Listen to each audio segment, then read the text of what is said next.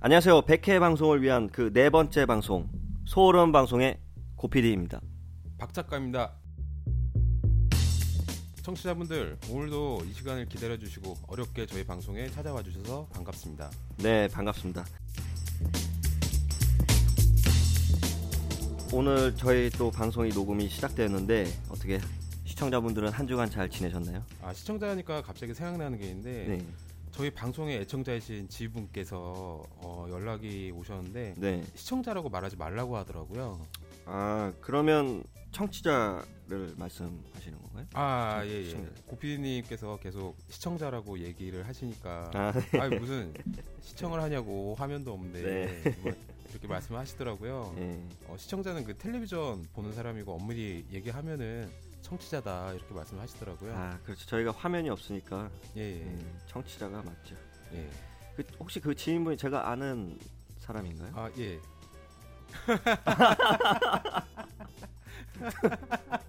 그분이 누구, 누구죠? 아 방송 끝나고 알려드릴게요. 아, 그래. 예. 그거보다 더 중요한 게 있는데 네. 어 저희 저번 주에 저희 고민 글이나 아니면은 어 욕을 하고 싶은 거 네. 그런 게 있으면은 메일을 달라고 제가 말씀을 드렸잖아요. 네네. 메일이 왔습니다. 어떻게 뭐, 뭐 어떤 사연이 들어왔나요? 아 정말 신기하죠. 설마 했는데 진짜 청취자분들이 메일이 들어왔어요. 네. 그런데 저희가 사연을 보내달라고 말씀을 드렸는데 네. 어, 두 분이 주셨거든요. 아, 두 분씩이나. 예예 두 분씩이나. 오, 오긴 오네요. 아, 어, 믿기지가 않는데 네. 예 응원글을 주셨어요. 아, 네. 예, 그 자세히 말하면 청취평 이런 거죠. 네. 감상평이든 뭐 사연이든 뭐든 좋으니까 어, 많이 많이 주시고요. 예. 제가 한번 읽어드릴게요. 네, 사연 뭐 한번. 예, 예. 여고생께서 아, 예, 여자 학생 여고생. 예, 예. 여자 학생분께서 네. 저희 성인 방송인데 이거. 아 예. 식구가 앉혀져 있으니까 아, 네, 알겠습니다. 예. 예. 안녕하세요. 수원에 살고 있는 여고생 백모양입니다. 원래는 유명한 팟캐스트만 보다가 어설픈 게 더 재밌어서 요즘은 마이너 팟캐스트를 찾아서 듣고 있어요. 친구랑 같이 이것저것 들어보다가 소오름이라는 뭔가 색다른 이야기가 나올 것 같은 제목을 보고 들어왔는데 어, EBS 교육방송인 줄 알았어요. 유익함을 위해서 알려주시려는 의욕은 너무 좋은데 근데 음, 너무 지루해요. 제가 불면증인데 듣다가 졸음이 와서 소름이 돋았어요. 잠 안 올 때는 정말 유용한 것 같아요. 크크크 공부하다 시간 나면 가끔 들릴게요. 응원할게요. 힘내세요. 파이팅. 아, 예, 이거 칭찬이죠? 네. 좀 지루하다는 내용이죠. 네, 아주 여고생분답게 예. 발랄하고 활기찬 느낌이 그래서 전해지네요. 수원에 계신 백모양님, 네, 백모양이죠? 네, 백모양님 예, 예. 감상평 보내주셔서 감사하고요. 앞으로도 계속 지켜봐 주시면 더욱더 소름 돋는 방송이 되도록 하겠습니다. 예, 소름 감사합니다. 방송. 예, 그렇게 하겠고요. 네. 예, 다음 의견은 서울에 살고 계신 천모 선생님. 안녕하세요. 서울에 살고 있는 천모라고 합니다. 지하철 출근을 하면서 맥주와 파도 방송을 들었는데 어, 2회 들으신 거죠? 네. 예, 재미있더라고요. 어, 그래서 다른 것들도 들어봤는데 1회는 재미없었고 네. 3회는 2회보다 더 재밌었어요. 어, 네, 처음부터 느껴졌던 딱딱함도 많이 풀어졌고 자연스럽더라고요. 네. 점점 더 발전해 나가시는 모습을 보니 신기하기도 하고 응원도 하게 되네요. 계속 아. 지켜보겠습니다. 좋은 하루 되세요. 아, 네. 라고 보내주셨네요. 아, 네. 대단히 감사합니다. 이분 예. 맥주 좋아하시나 봐요. 아, 예. 아 너무 맥, 감사드려요. 맥주 방송이 그나마 좀 재미있었죠? 이렇게 일하느라 바쁘신 와중에도 시간 내주셔서 메일 보내주신 천모 선생님께 감사의 말씀 드리고요. 두 분께서 의견을 주셨는데 어, 뭐 결론은 한 분은 지루하다, 한 분은 좀 신기하시다. 예, 예. 결론 말 결론만 하자면 네, 그렇죠. 제가 사실 예상은 좀 했잖아요. 예, 예. 네, 저희도 저희 방송을 들어보고 예. 저희 스스로도 좀 지루하다는 생각을 했었는데 그렇죠. 뭐 어쨌든 뭐 저희 방송 자주 듣고 계시다는 수원의 백모양 그리고 서울의 천모 선생님께 감사 인사 다시 한번 드립니다. 그 의견 주신 내용은 사실 박 작가님 통해서 먼저 들었고요. 그래서 오늘은 우리 수원에 계신 백모양을 위해서 어, 다시 불면증에 걸릴 만한 그런 이야기를 준비를 했습니다. 특집 방송으로. 박 작가님 오늘 방송 어떤 구성인지 소개 좀 해주시죠. 예, 오늘 저희 방송은 여름 남양 특집 아, 소름 돋는 남양 네. 특집으로 구성을 했고요. 어, 분위기를 아주 공포스럽게 해서 진행을 할 거예요. 네. 예, 수원에 계신 백모양께서 더 열심히 공부를 할 수 있도록 잠을 깨워드리겠습니다. 네, 그렇습니다. 오늘은 저희 방송이 남양 특집 방송이고요. 뭐 저희는 이렇게 항상 열려 있습니다. 사연 보내주시면 방송에서 소개토록 하겠고요. 청취자 여러분의 청취 의견 보내주시면 적극 반영해서 노력하는 모습 항상 보여드리려고 하겠습니다. 뭐 사연 또는 청취 의견 어, 팟빵에 댓글로 달아주시거나 아니면 저희 소오름 방송의 SNS 트위터 예, 골뱅이 S O O R E U M B C 소오름 BC입니다. 여기로 140자 이내의 짧은 사연 또는 청취 의견 부탁드리겠고요.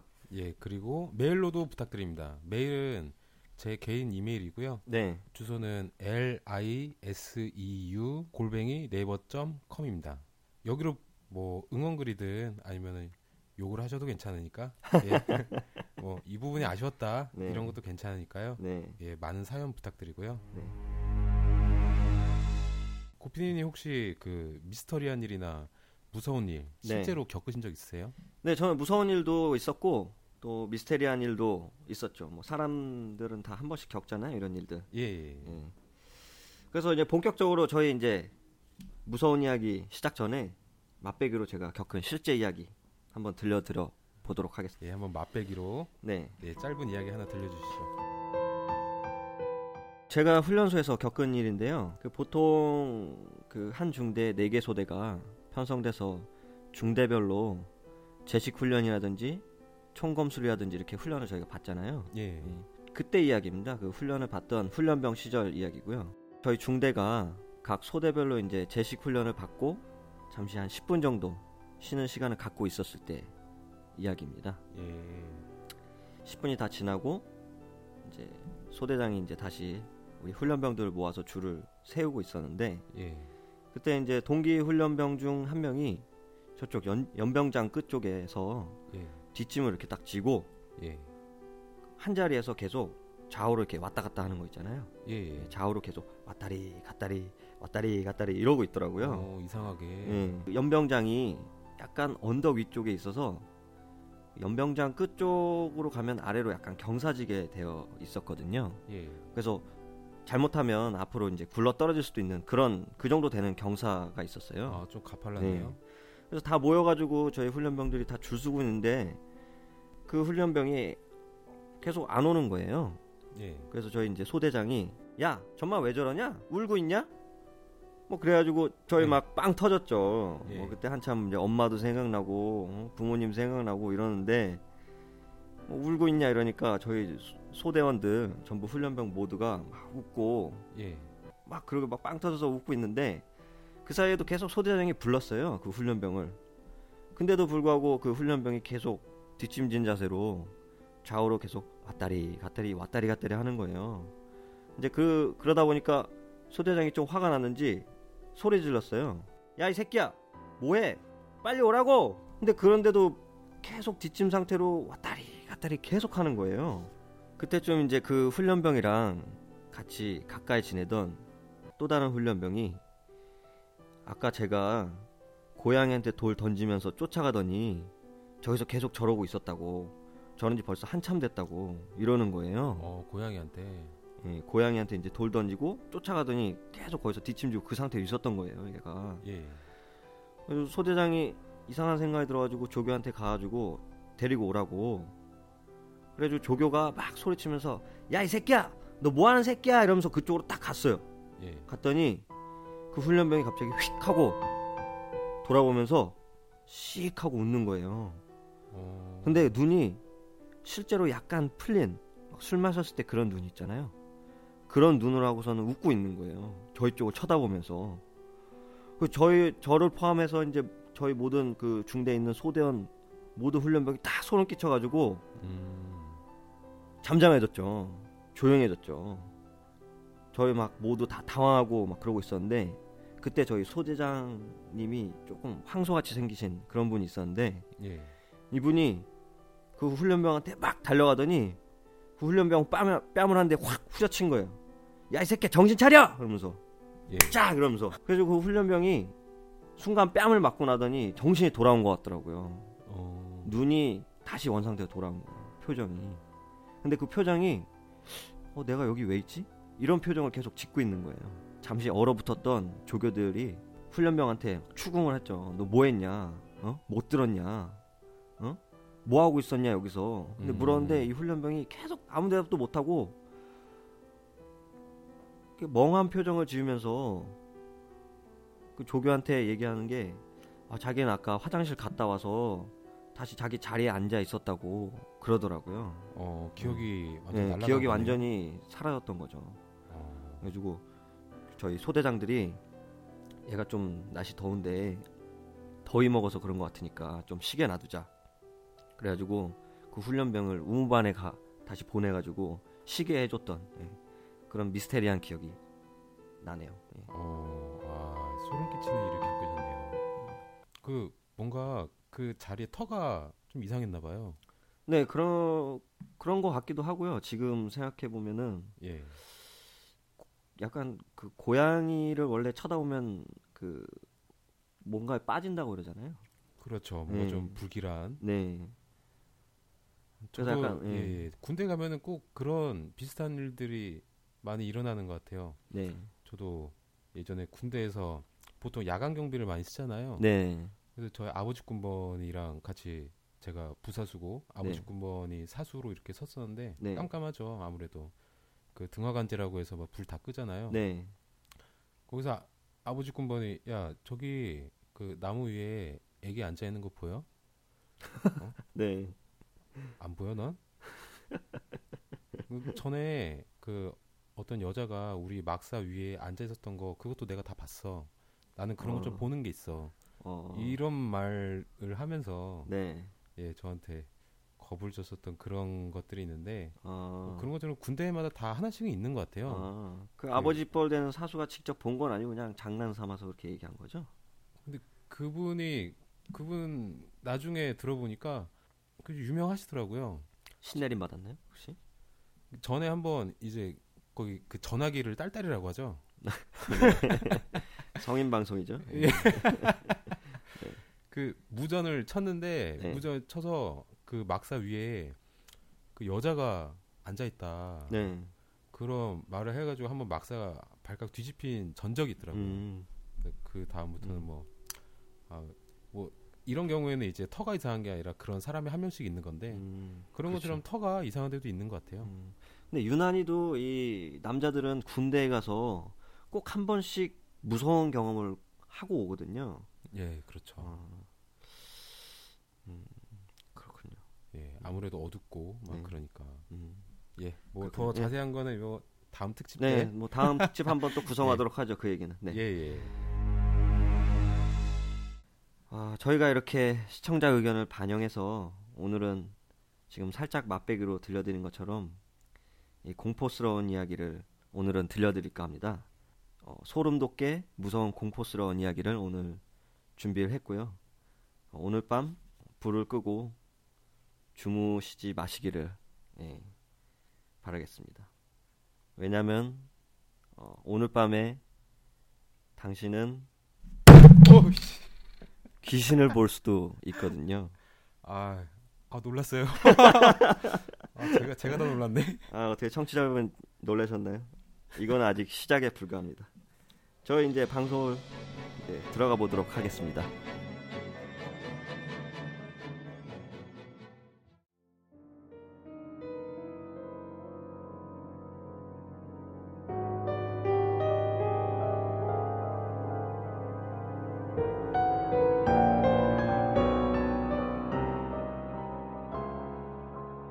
오늘은 여름 특집 방송으로 두뇌가 불필요한 잡스러운 스토리 투잡스와 책의 씨앗 그리고 바라 책시발 코너는 안 하고요.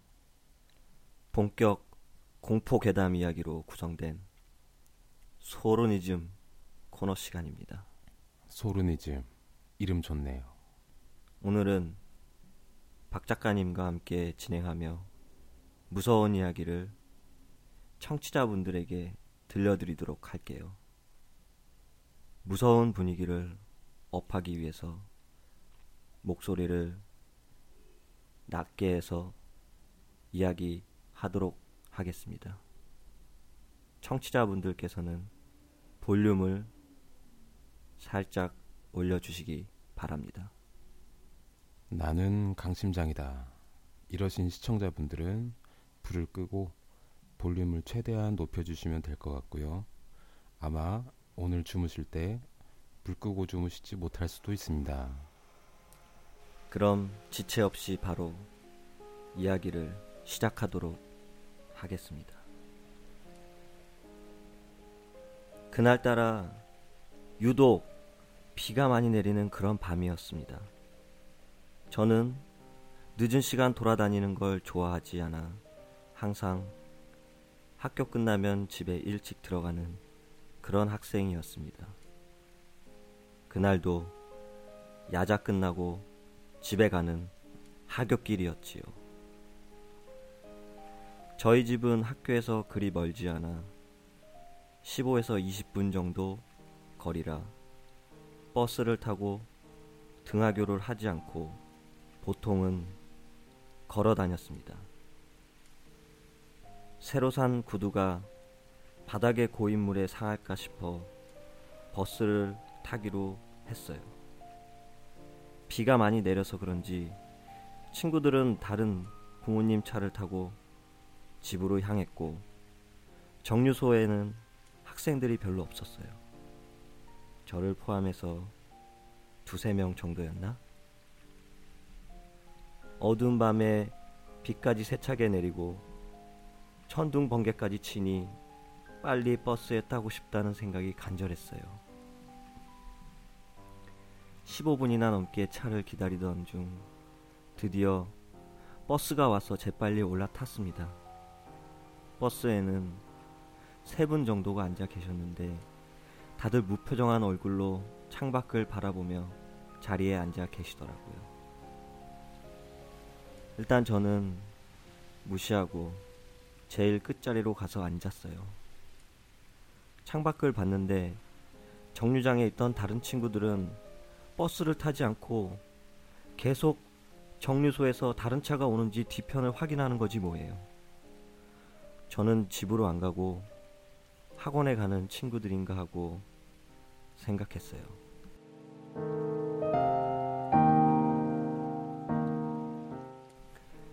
버스가 출입문을 닫고 드디어 출발하자 저는 어서 집에 가서 옷 갈아입고 쉬어야겠다는 생각뿐이었어요. 버스가 출발하고 어느 정도 지났을까. 평소에 집에 가던 그 길이 아닌 것 같다는 생각이 들더라고요.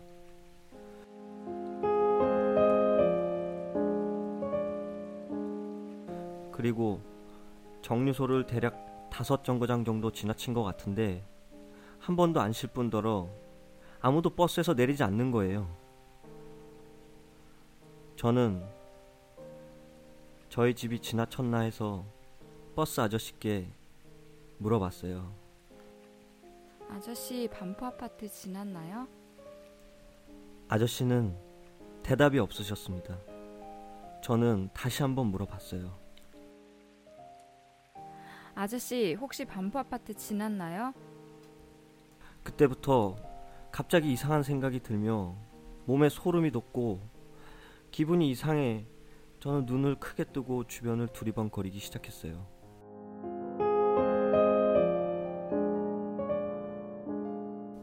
비가 세차게 내려 주변이 잘 안 보이긴 했지만 분명 저희 집 방향은 아닌 것 같더라고요. 저는 조금 더 용기를 내어 좀 더 크게 다시 한번 물어봤어요. 아저씨, 아저씨 혹시 반포 아파트 지났나요? 그러자 버스에 타고 계시던 머리가 하얗게 되신 할아버지가 저를 쳐다보시며 학생, 여기는 학생이 탈 버스가 아니야.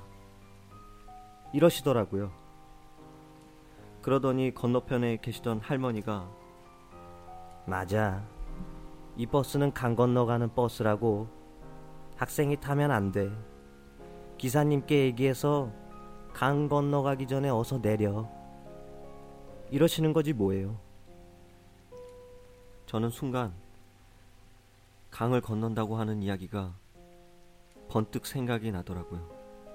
그때 할머니가 다시 저를 돌아보시며 학생 어서 기사님께 얘기해서 빨리 내려 강 건너면 못 돌아올지도 모른다고 저는 너무 깜짝 놀라 자리에서 일어나서 뒤쪽 출입문 쪽으로 달려갔어요. 아저씨, 저 좀 내려주세요. 그런데 기사 아저씨는 속도를 더 내시며 강 건너서 내리면 돼. 이러시더라고요. 그때 세차게 내리는 빗방울에 흠뻑 젖어 있는 유리창 사이로 조금씩 강이 보이기 시작하는 거예요. 그래서 저는 더 놀라서 부모님이 생각나고 살아야겠다는 생각에 다시 기사 아저씨에게 아저씨, 저 내려주세요. 저 내려야 한단 말이에요. 강 건너가고 싶지 않아요. 그런데 기사 아저씨는 저를 무서운 눈으로 쳐다보시며 이렇게 이야기하시는 거예요. 학생, 너무 늦었어. 지금 강을 건너고 있다고. 건너가서 내리면 돼. 저는 더욱 놀라고 마구 심장이 떨리며 소리쳤어요. 나 아직 죽을 때 안 됐단 말이야. 강 건너기 전에 빨리 문 열어. 문 열라고. 나 지금 내릴 거야. 세우라고. 세워. 라면 마구 소리를 지르며 출입문을 쳤어요. 그때 아저씨는 뒤돌아보시며 무섭게 노려보고 다리 건너서 내려준다니까. 저는 큰 소리로 세워주세요. 아, 빨리 세워주세요. 하고 말하면서 순간 이상한 느낌이 들었어요. 그때 아저씨는 학생, 지금 한강 건너고 있다고. 지나면 세워준다고. 아 참. 지금 잠수교 침수 직전이구만. 빨리 건너가야 되는데 저 학생 뭘 잘못 먹었나? 저는 순간 머리가 하얗게 되었고 그 순간 유리창 밖을 내다 보았는데 한강이 보이기 시작하는 거였어요. 그렇습니다. 여기는 반포대교 아래 잠수교였던 거였습니다. 저는 비가 많이 와서 버스를 잘못 탔던 거예요. 저는 눈물이 고인 눈으로 주변을 돌아보니 할아버지 할머니가 막 웃으시며 학생 우리도 아직 안 죽었어. 이러시더라고요. 저는 순간 긴장이 풀려 눈물이 쏟아지는 가운데도 민망한 감정이 앞서 정차벨을 눌렀답니다. 삐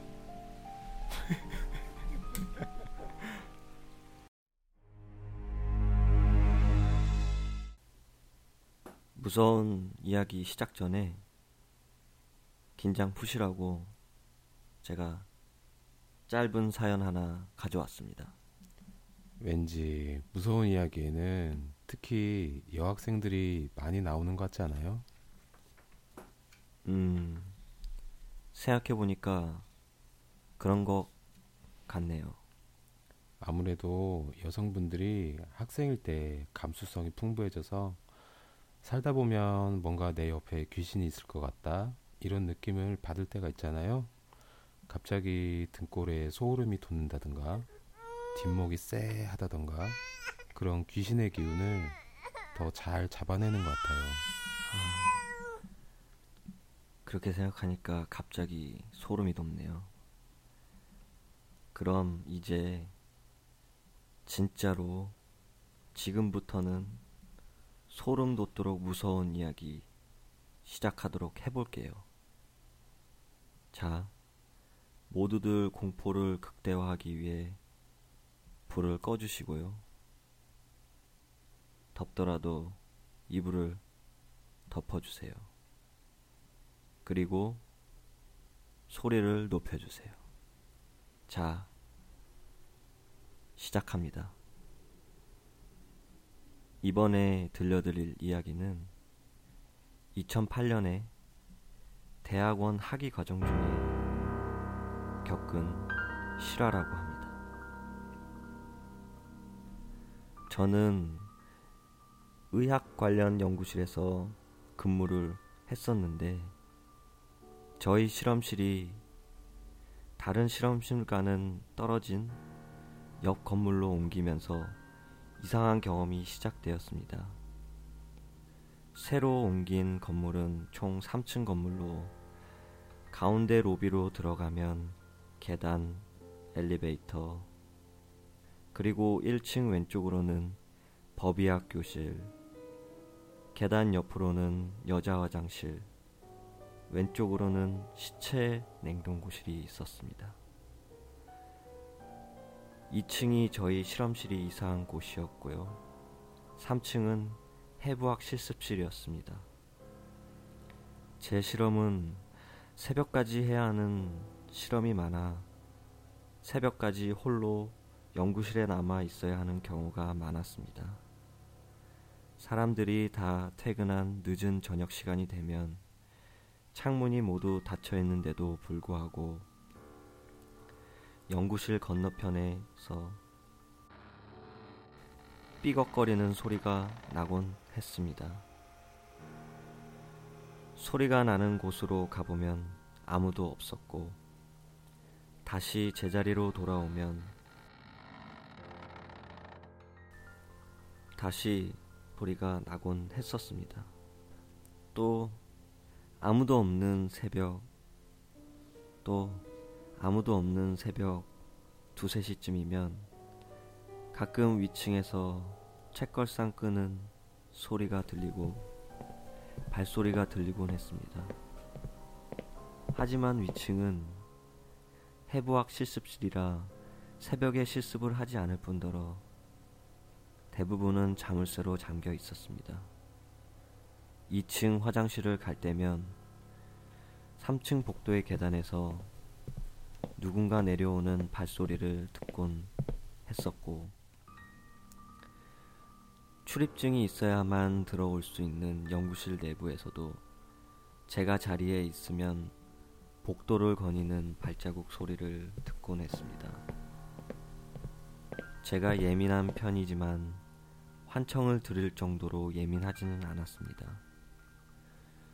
유독 실험실이 그 건물로 옮긴 후부터 계속 그런 일들이 발생했고 제가 친구와 함께 있거나 다른 사람과 있을 때는 그런 소리가 들리지 않았습니다. 사실 제가 귀신의 존재를 믿게 된 가장 커다란 경험은 지금부터 말씀드릴 일입니다. 너무 무서웠던 경험이라 지금도 생생합니다. 사람들은 평소처럼 모두 퇴근하고 그날은 저도 9시 반쯤 서서히 퇴근하려고 준비 중이었습니다.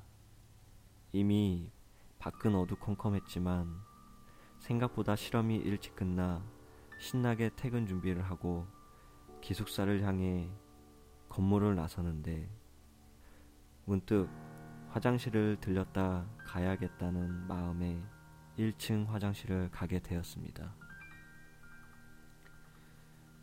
이 여자 화장실은 다른 화장실에 비해 이상하게 천정이 높고 들어가서 오른쪽 벽에 시체 냉장고와 맞닿아 있다는 얘기를 들은 적이 있었습니다. 그 때문인지 대부분의 학생들은 평소 환한 대낮이 아니고서는 왠지 무서운 기분이 들어서 잘 사용하지 않는 그런 화장실이었습니다. 그날따라 집에 빨리 가고 싶어서 아무 생각 없이 1층 화장실을 간 것이 화근이었습니다. 화장실의 구조는 손잡이가 없는 무거운 문을 왼편으로 젖혀서 밀고 들어가면 문은 굳이 닫지 않아도 스스로 닫힙니다. 문이 닫히면 문 오른쪽으로는 커다란 전신 거울이 벽에 붙어 있고 또 다른 커다란 거울이 있는 세면대가 두 칸. 정면으로는 화장실이 세 칸이 있는 그런 구조였습니다. 이 화장실에 처음 들어갔을 때부터 뭔가 기분이 이상했고 누군가가 화장실에 있는 그런 느낌이 들었습니다.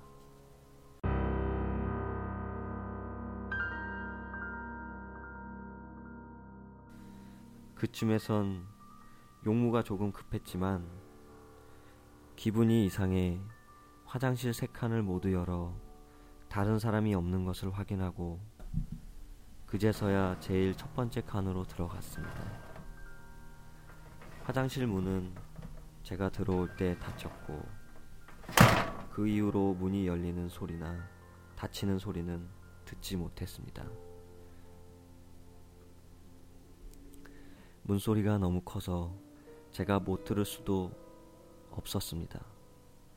그런데 제가 볼일을 보고 있는데 바로 옆 칸에서 뭔가 신경질적으로 휴지를 도르륵 푸는 소리가 들리는 겁니다.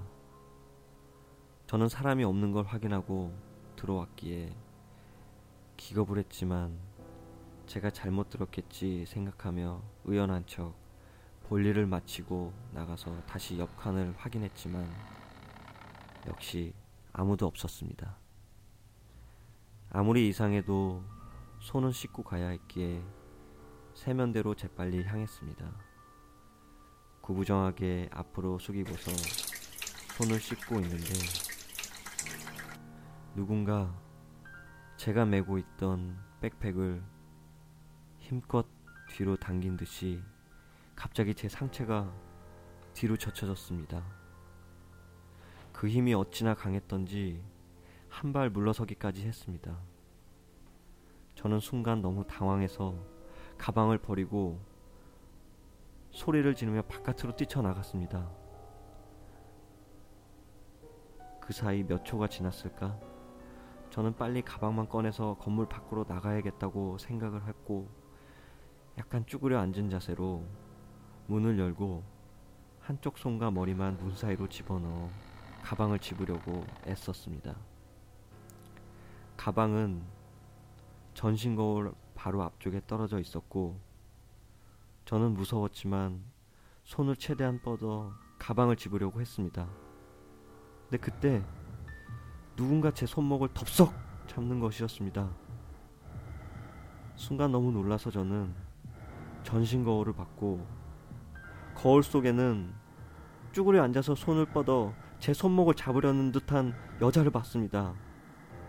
그녀는 웃고 있었고 저는 너무 놀라고 무서워 가방을 낚아채어 재빨리 건물 바깥으로 소리 지르며 나왔습니다. 그 일이 있고 저는 다시는 그 화장실에 가지 않았고 얼마 후 그 건물이 재건축하며 그 화장실은 없어졌습니다. 나중에 들은 소문으론 해부학 실험용 시체 중엔 무용고자도 종종 있다고 합니다. 그래서 아마 저 세상으로 편안하게 가지 못한 영혼들이 그곳에 남아 있었던 게 아닐까 싶습니다.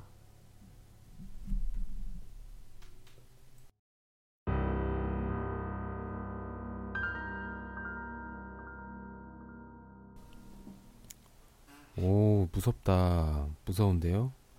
화장실 천장이 유난히 높다는 소리를 들었을 때 어느 정도 짐작은 했는데 그 위에서 지켜보고 있었나 보네요.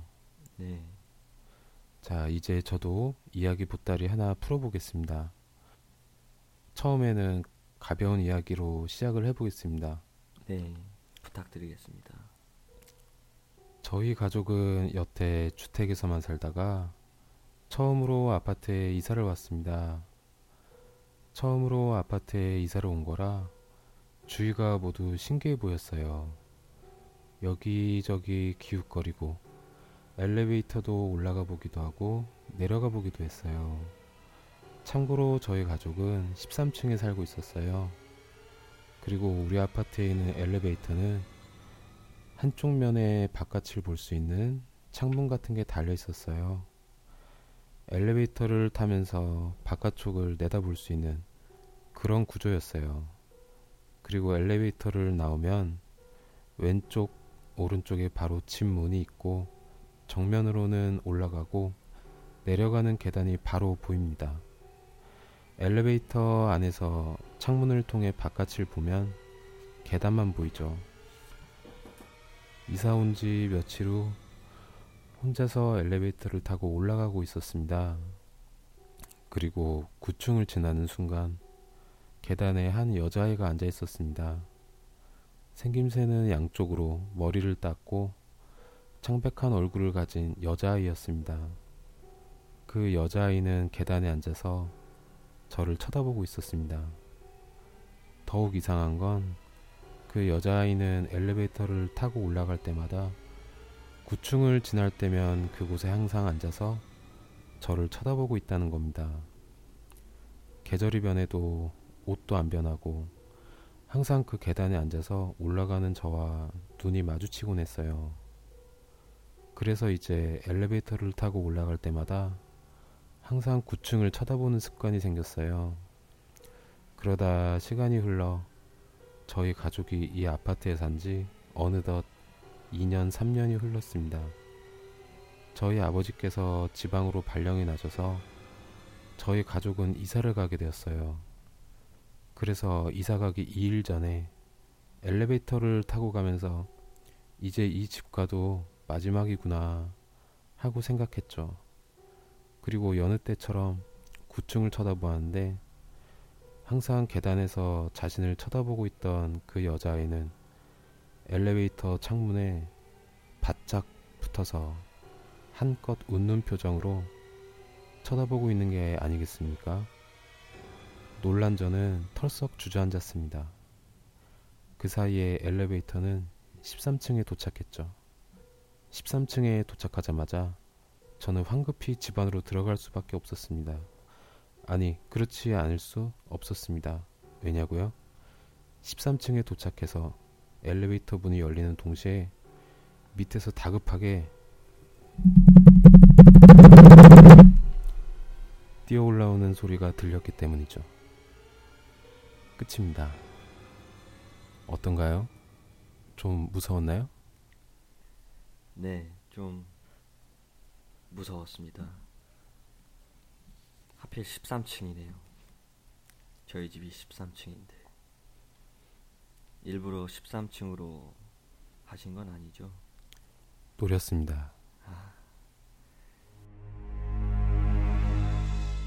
제가 예전에 도장에서 운동을 한 적이 있었는데 그때 관장님이 겪으신 일입니다.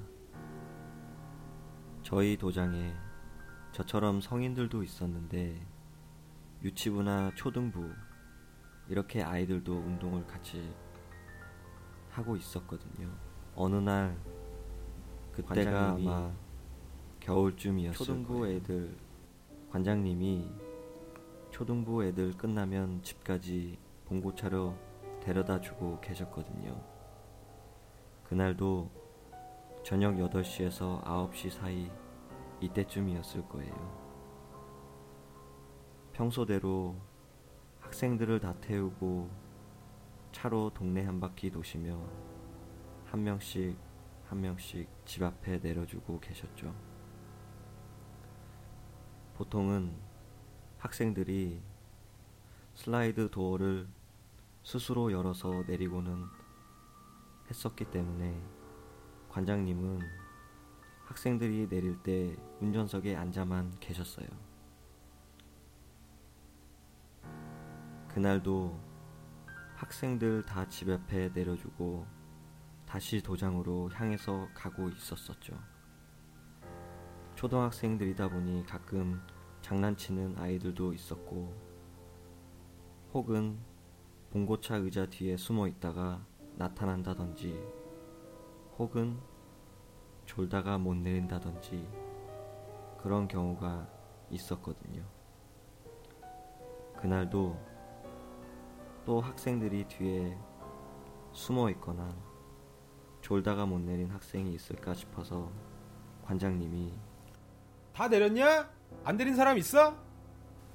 하고 운전하시며 얘기했죠.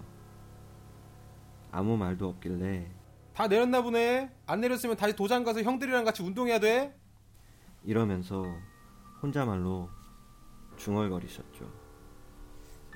조용하던 와중에 갑자기 관장님 저 안 내렸는데요 하고 소리가 들리는 거예요. 그래서 관장님이 졸다가 못 내린 학생이 있나 보네 하시고 어? 누구지? 누구야? 다시 집으로 데려다 줄게. 이렇게 하셨는데 아무 말도 없는 거예요. 약간 기분이 이상하다 싶어서 백미러로 뒤쪽을 보셨는데 아무도 없는 거예요. 아, 누구야? 장난치지 말고 나와봐. 안 그러면 형들이랑 같이 운동해야 돼. 이렇게 장난스러운 어조로 말씀하셨는데 또 아무 말 없고 조용한 거예요. 아, 관장님이 다시 백미러로 봤는데 아무 말 없어서 누구 있어? 내가 잘못 들었나? 누구 안 내린 사람 없지? 조용한 와중에 다시 관장님 저 안 내렸는데요? 이러는 거예요. 그때부터 기분이 이상해서 다시 백미러를 봤는데도 아무도 없는 거예요. 순간 이거 귀신일 것 같다는 생각이 들어 괜히 자극하지 말아야겠다고 생각하시고 때마침 도장도 거의 다 와가서 누구지? 집이 어딘지 알려주면 도장에 들려갔다가 다시 데려다 줄게.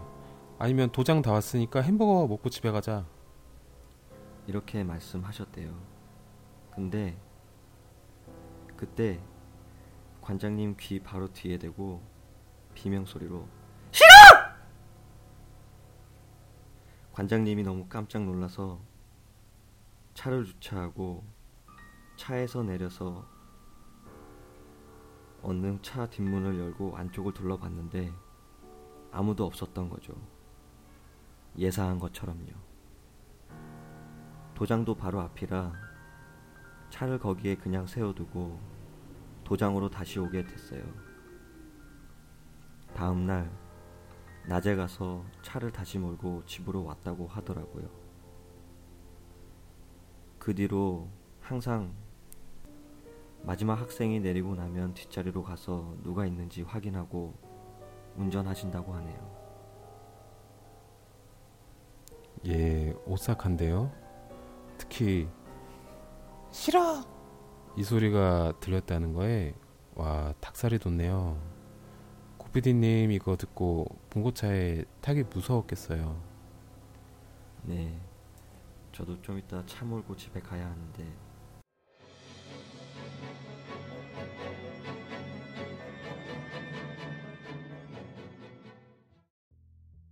오늘 방송이 가장 소름 돋는 방송으로 보여지지 않았을까 하네요. 다행스럽게도 아직 여름이 다 안 가서 태풍 지나가고 좀 시원해져서 아쉽긴 한데 어, 너무 늦기 전에 더위를 날려버릴 남양 특집 하게 돼서 정말 다행인 것 같아요. 네, 저 다행이라고 생각하고 있습니다. 박사님 오늘 공포 이야기 예. 해주셔가지고 정말 수고 많으셨고요. 아 고피님도 수고 많으셨습니다. 아 저희 상당히 힘들었습니다. 예. 아 네, 공포스러운 어조로 얘기한다는 게 이렇게 힘든 거구나 느끼게 됐고요.